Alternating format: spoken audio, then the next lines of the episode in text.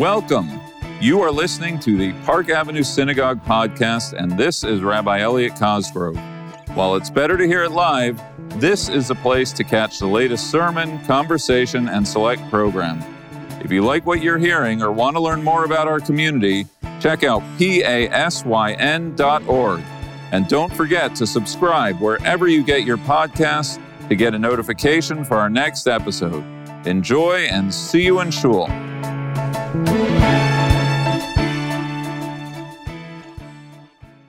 Welcome to Park Avenue Synagogue Podcasts. We have a very exciting conversation uh, today with Charles Bronfman and Jeffrey Solomon, uh, the authors of The Art of Giving, Where the Soul Meets a Business Plan. It's a book that was sent to me um, by the authors some time ago, and I said to myself, wow, if only I could get um, Charles Bronfman and Jeffrey Solomon on the podcast what a get that would be. And that's exactly what we have going on um, for the next few minutes to talk to them about their vision and goals um, and history of philanthropy um, from two people who have committed much of their lives um, to the Jewish community and the Jewish philanthropic community. Um, I'm also particularly excited about this conversation because um, one of the books that I one day hope to write uh, and haven't gotten around to yet is what they didn't teach me in rabbinical school. And um, one of the things they didn't teach me in rabbinical school is um, how to ask people for money and what goes through the mind of a philanthropist when they're deciding what causes to support, what causes not to support, whether it's their synagogue, whether it's a movement, whether it's diaspora Israel relations or a social service agency, any number of worthy, worthy causes, um, and and how it is um, that the Jewish professional community, I being a proud member of that um, of that sector, um, can work creatively and collaboratively with the philanthropic community to forward the agenda of the Jewish community. So I feel this is just a a, a, exciting opportunity to um, speak to two people and ask them all the questions I always wanted to ask. And hopefully, we'll all learn a little bit about the minds of the great philanthropists of our time. Um, in a way, neither gentleman needs any introduction, but just in case you, you don't know, Mr. Bronfman retired as an active businessman in 2001 following a 50 year career with the Seagram Company. In 1996, he moved to the United States from Montreal. Um, and was named founding chair of United Jewish Communities, which we now know as JFNA. Um, he is holds honorary doctorates from universities in Israel, the United States, and Canada, and continues to be active in philanthropic initiatives. Um, there's much more to say, but we're short on time.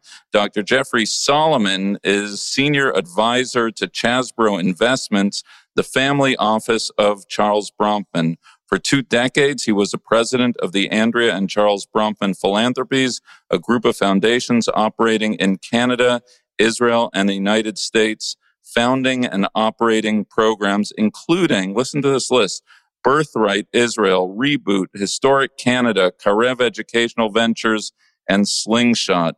He's the chair of Leading Edge, an organization that I'm working with aimed at talent acquisition and retention in the Jewish community, and co chair of foundation work here in the United States as well as in Israel He's authored many articles um, and serves served as adjunct professor in the master's and doctorate programs of NYU School of Social Work. Welcome, gentlemen. Thank you so much for being on Park Avenue Synagogue podcast. If I'm speaking quickly because I'm giddy with excitement at what's about to come. Um, Charles, the name of the book is The Art of Giving, where the soul meets a business plan. Right. And I'm just wondering if you could tell me what does that sentence mean where the soul meets a business plan and what maybe the origin of this book is that you and Jeff wrote? By the way, I would like to first of all say thank you to you for having us uh, today. Uh, I also would like to uh, pose a question that you posed in your introduction. I remember asking my father, who was a wonderful philanthropist, one day, uh, how he decided uh, to give to this and to that and not to give to the other thing. And he just looked at me, smiled sweetly, and he said, You'll learn. That was how I learned about philanthropy. Uh, in answer to your question, the art of giving is an art. There are a lot of scientific things, but I also remember my dad said that the art of making whiskey is an art. It is an art. So there are many arts, and philanthropy is one. The soul meets the business plan. There are two parts to philanthropy the heart and the head. we decided that we did not want to do anything proactively in philanthropy that didn't hit us right in the heart. That we really, really were taken by it.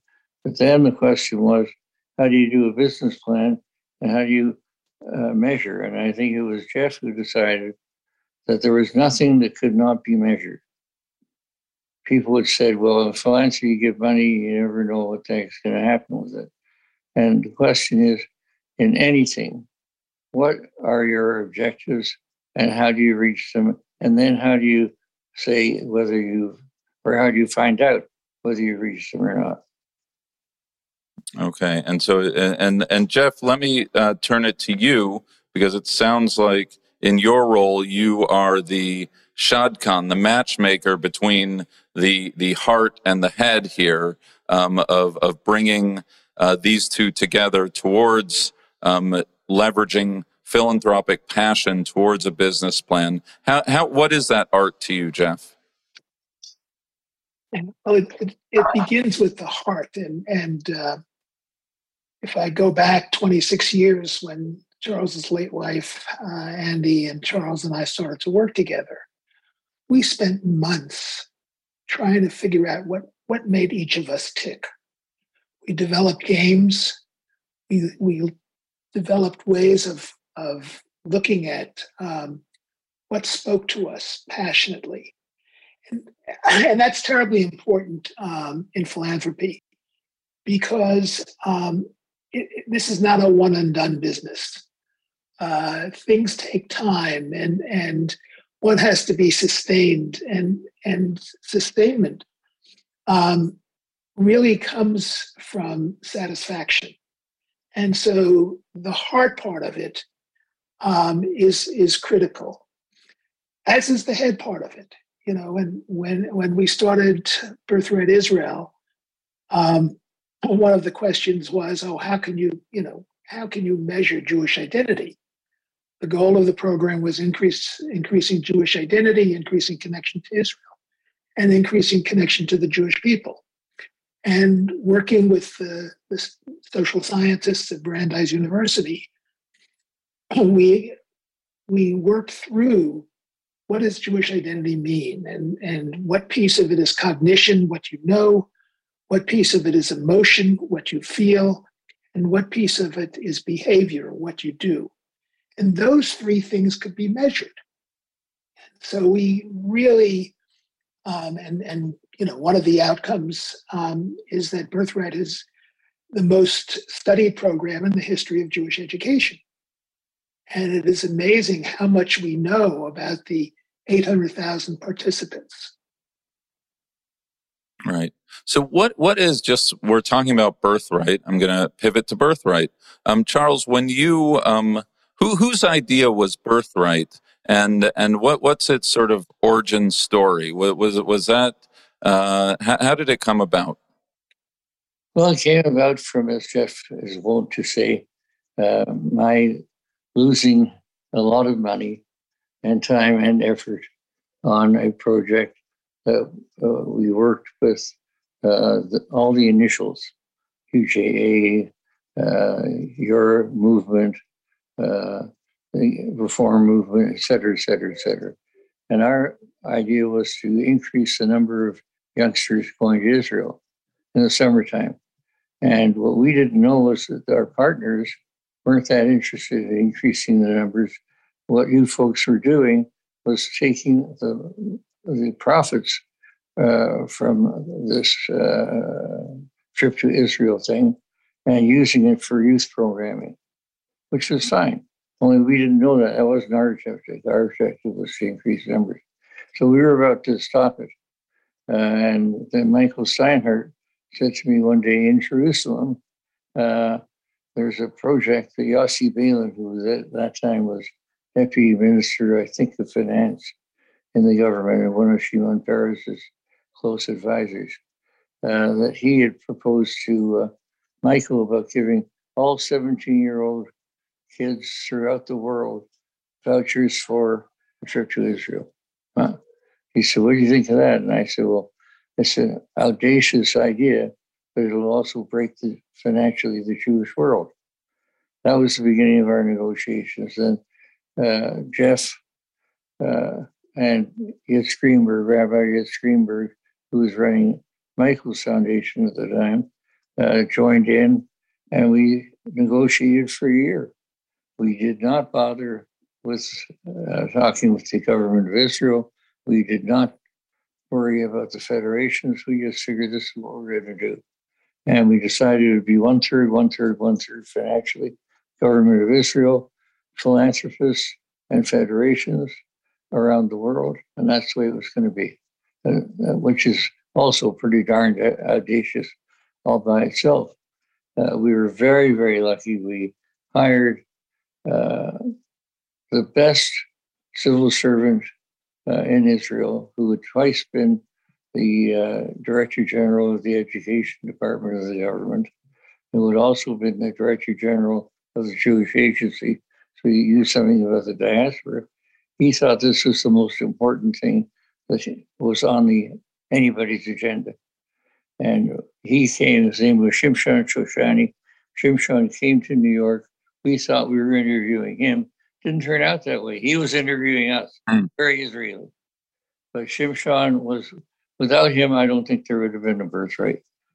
Uh, but anyway, that's how it happened. That's the short.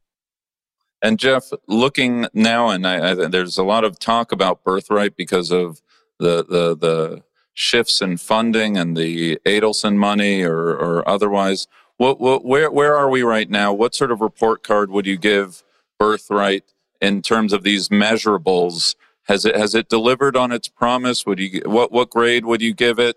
Um, and what do you think the next um, birthright is, or, or, or where, where's your head on it? You know, it, it has more than delivered on its promise. Um, the the evaluation results um, are quite amazing. Um, 91% of participants say the trip changed their lives. When you look at everything from in marriage to raising your children from a Jewish perspective, the, the differences are dramatic between those who go on a trip and those who applied to go on a trip and didn't go. So it's we we have perfect control groups from the scientific perspective. Um, the um, the financial challenge is since the pandemic, costs have gone up dramatically. So instead of it being a $3,500 trip, it's a $4,500 trip. Um, and um, the uh, Adelson Foundation um, in a desire to see more people involved, um, has reduced its support.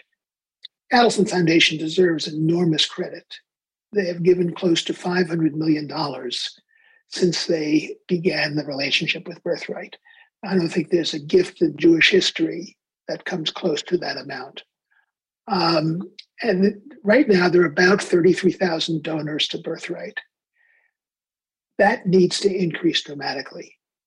And the Birthright Foundation, which is the American arm that that does the fundraising, um, just hired a spectacular starting this uh, fall. I think starting this fall, a spectacular CEO who whose story is is amazing because in September of 1999 he was in college, applied to go on the Birthright trip, uh, was turned down, was put on the waiting list. Hmm in December, the Hillel director on his campus called him and said, Do you have a passport? And he said, Yes.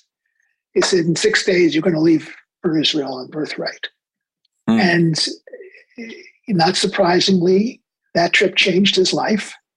He came back and changed his major. He was determined to spend his life working in behalf of Israel and the Jewish people. He went to work for AIPAC as a, a political analyst yeah. and has stayed in AIPAC for 22 years. And um, and now, you know, he's he, he is coming home. The birthright. Right. Remind me his name. His name is uh... Elias Zadorovsky. Okay. Well, hopefully it's not long before we have him at the synagogue or on uh, Park Avenue podcast. I know we have many people who are very engaged with the mission of Birthright uh, here at Park Avenue. Um, Charles, I want to ask you. Um, uh, uh, maybe there's a little chutzpah to this question, but um, as rabbi to philanthropist, and I'm not your rabbi, um, though you never know. Um, the uh, you talk about passions and leveraging passions, um, and and that philanthropy should bring joy to the donor, and it reflects the interests of the donor. All right, that's all nice and well, but say as a Jewish communal professional, and I could give any number of example. Say you're very interested in birthright and I'm worried about the skyrocketing costs of Jewish education, or you're very interested in what's going on, um, say, with uh, um, Jews of the for- former Soviet Union, but I'm very interested in um, feeding the hungry here, right? And and so so how and and I approach you. I, I've never approached you, but but let's just use you as an example. I'm sure you get pitched all the time. Um, and someone says, This is a critical need of the Jewish community. And you say, Well, my passions are actually with birthright or with Holocaust education or with any number of things. And so you have this gap between the people who are serving the Jewish community and the philanthropists who would like to see their passions or generational, maybe something that was important to your father of blessed memory. Um, how, how do we negotiate this gap? Well, first we the exactly got, there's no negotiation. Uh, we just say, it's been nice knowing you, or let's go have a drink sometime. but normally, uh, what people do is they have their passionate uh, things, the things they really, really want to do that speaks to the heart. Secondly, they'll have uh, a group of uh, philanthropies that they have to do as good citizens, whether it's UJA or whether it's the synagogue or whether it's uh, uh, Red Feather or United Way or what have you. Uh, that's good citizenship. And lastly, there's always a space for uh, people who are being honored at dinners who are friends, and you got to give something to that. So we, we have our uh, areas of budgeting. So if I happen to like you and you happen to like me, and you come visit me on uh, what you just said, uh, I would find a way to give you at least a token so you can say that I was a contributor if that's important to you. Uh, that's normally how it's done. Right. I mean, I, have I've had, I could tell you, I'm sure you could tell me far more stories from your vantage point. And, and thank you, Charles, for the very gracious response when I'll have people in my synagogue, well to do congregants, who will say, Rabbi, I mean, they'll literally walk into my office, uh, whether it's in honor of a wedding or maybe they're just philanthropic or they need to make a donation. I'd like to give to the synagogue, but I want to give to inclusion or music or, you know, they, they want to give to a certain um, passion of theirs, all of which is laudable. Um, but I need someone to pay air conditioning and health care costs. And, and, and so my youth director can get a, a livable wage. So, Jeff, tell me from your vantage point, right? And you see it from both sides. You, you, you, you work very closely with, with Charles and the Bronfman Foundation, but you also know the lived life of Jewish communal professionals who are, who are just trying to, how, what, what's your take on, on, on this, I don't want to call it attention, but this uh, align, seeking to align um, the various parties? You know, it's interesting. That's among the reasons we wrote this book. Um, typically, um, people spend their adult lives making the money and they, they learn. They learn by experience, they learn from school. They, they don't learn about how to, how to give it away, both effectively and ethically. Um, and one of the arguments we make in the book is that the the best gift is the unrestricted gift. The gift that basically says to the organization or in the case we're talking about says to, to park avenue synagogue we trust you. That's why we're giving you money. You know better than we do where the money is needed to fulfill your mission. And um, and the you know the challenge is trying to continue to educate donors to that.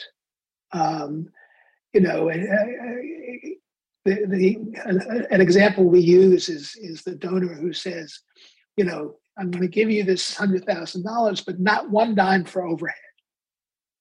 And right. you know that same donor doesn't walk into Starbucks and say, "Oh, here's the 550 for the cappuccino," but I'm taking 50 cents off because I'm not going to pay your rent.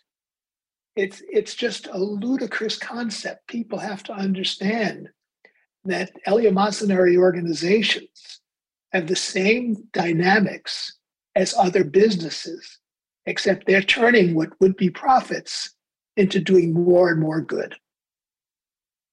Right. Right. And look, I, am going through a million conversations like that that I've had. And it's actually, again, something they don't um, teach you in rabbinical school of how to um, sort of do jujitsu on that person walking into your office that you want to be gracious, you want to express gratitude, you never want to walk away from someone's generosity, but at the same time, you have overhead. And um, and so it's, it, but it is an art. It's not. It's not a science. Um, Charles, you what what what does a future hold um, from the perspective of centralized giving? And and you know, in this conversation we're having, and what given what Jeff just said, um, you know, the are are more people giving out of their foundations, or are people continuing to give to the the federations, the JFNAs, the centralized what what what are what are the trends we're seeing, and and what do you think the future holds? Well, the trend uh, in, in the federations, from what I know, is that the split between local and international, particularly Israel, has changed dramatically. Uh, in, and it should have. Israel is now a very wealthy country. They have many millionaires and quite a few billionaires. And frankly, they can take care of their own fundamental needs. And I believe that now, and Jeff will give the numbers, I guess, uh, federations don't give that much to Israel anymore, maybe 15 to 20% of, of their uh, revenue, uh, when it used to be 50%. Uh, right. People now give a lot of their uh, available uh, donation dollars to universities, to hospitals, and things where they can put their name on something. One of the problems we have in birthright is we don't have naming opportunities very, uh, very often, and that hurts because if you put your name on a bus, say it's the Elliot Cosgrove bus, hey, that's nice. And what a lot of people love to do is give to uh, institutions and have a name on it. And all of a sudden, you say, well, I can go to the Weizmann Institute and see a professor, a scientist, right. got He's got my name. So I can go and schmooze with him. It's a wonderful feeling. You know, the question always is what benefits does somebody have? Right. Right. So so you mentioned Israel. Um, so I'm not sure when this podcast will actually drop, but I imagine Israel won't have resolved all of their questions that they're facing during this hot summer.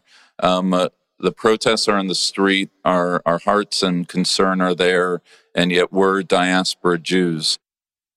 Is there a role and you've written publicly on this and in a forthright way. Is there a role that diaspora Jewry philanthropically should be playing vis a vis what's going on in Israel right now? Well, I know that some people are very upset and they say, well, we're not going to do our funding that we used to do to Israel. Uh, and I think the people who have to be aware that they're not funding an institution, funding Israeli people, our cousins, and that they should not take out their anger against the government of Israel by denying funds to the people of Israel. I think that's two different things. Same thing as in our country. Uh, you might not like the government uh, of, say, the state of New York, but you're not going to deny the people of New York your love and affection and dollars.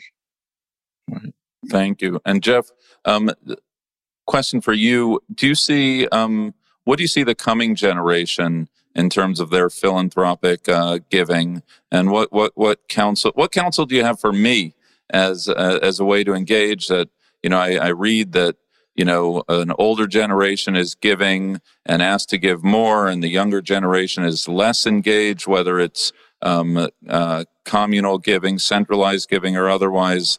Um, uh, where, where, do you see the generational question on philanthropy? You know, if there's one thing that I've learned over the years is um, if you've seen one donor, you've seen one donor. Um, it's really challenging to try to generalize to a family, to a, a foundation, living or deceased. Um, and I think the the good news about the, the emerging generation of philanthropists is number one, they're more data driven and are likely to be more effective as philanthropists. Number two, um, they wish to be more involved. They they don't they're, they're not a check writing generation. Right. They they they want to be engaged, um, and um, and that's a positive thing. And um, finally, I think um, so many of them are um, are very entrepreneurial, and that entrepreneurial behavior in the not-for-profit world will be very helpful if if if I look at the three generations of Jewish leadership um, that I've worked with and observed, the first generation were the entrepreneurs who built those businesses and built those fortunes, and they came to the table not only with money and generosity, but resources other than money. You know, the, the, their attorney would work for the nonprofit on a pro bono basis, whether she wanted to or didn't want to. Uh, that was the nature of the relationship. They they understood the difference between governance and management, and they let managers manage. In many ways, many of their children became fee for service professionals, attorneys and accountants, and didn't have the same dynamic. And that was a, a period of time that I think Jewish communal life was was much more challenging um, because they didn't bring as much money to the table, they didn't have resources, and they didn't know how to work with professional management. And the Jewish community became much more process oriented. They had time.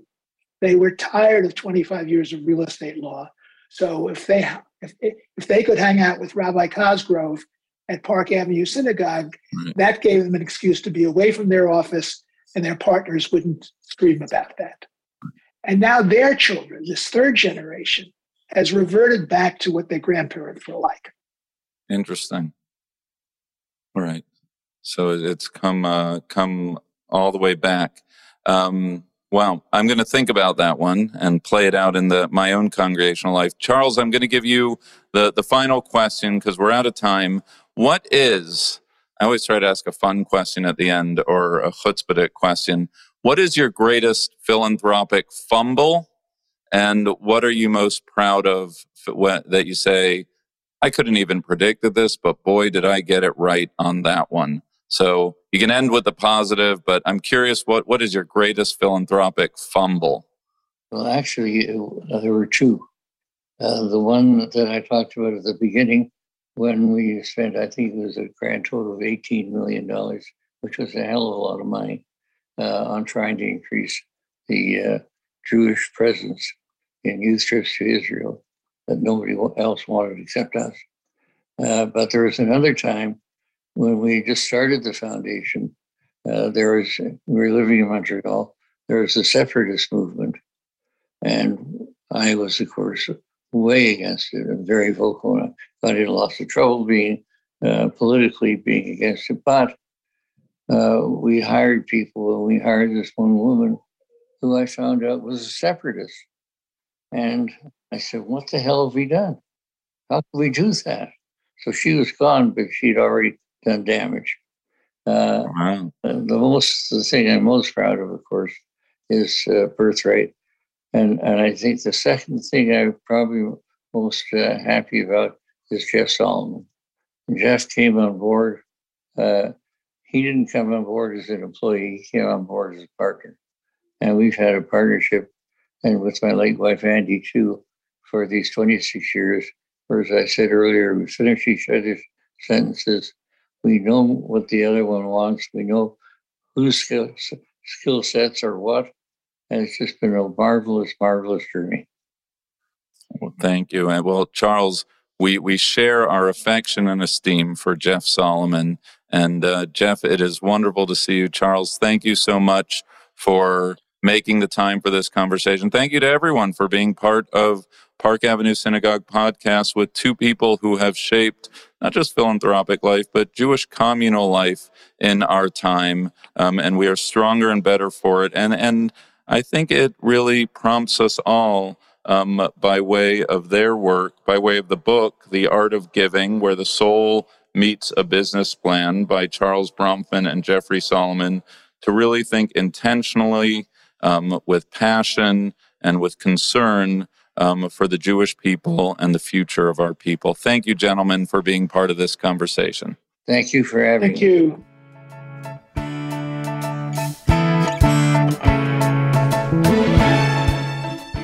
Thank you for listening to the Park Avenue Synagogue podcast. If you enjoyed this episode and want to learn more about our community, check out pasyn.org. See you in Shul. Hallelujah, el Hallelujah. Hallelujah,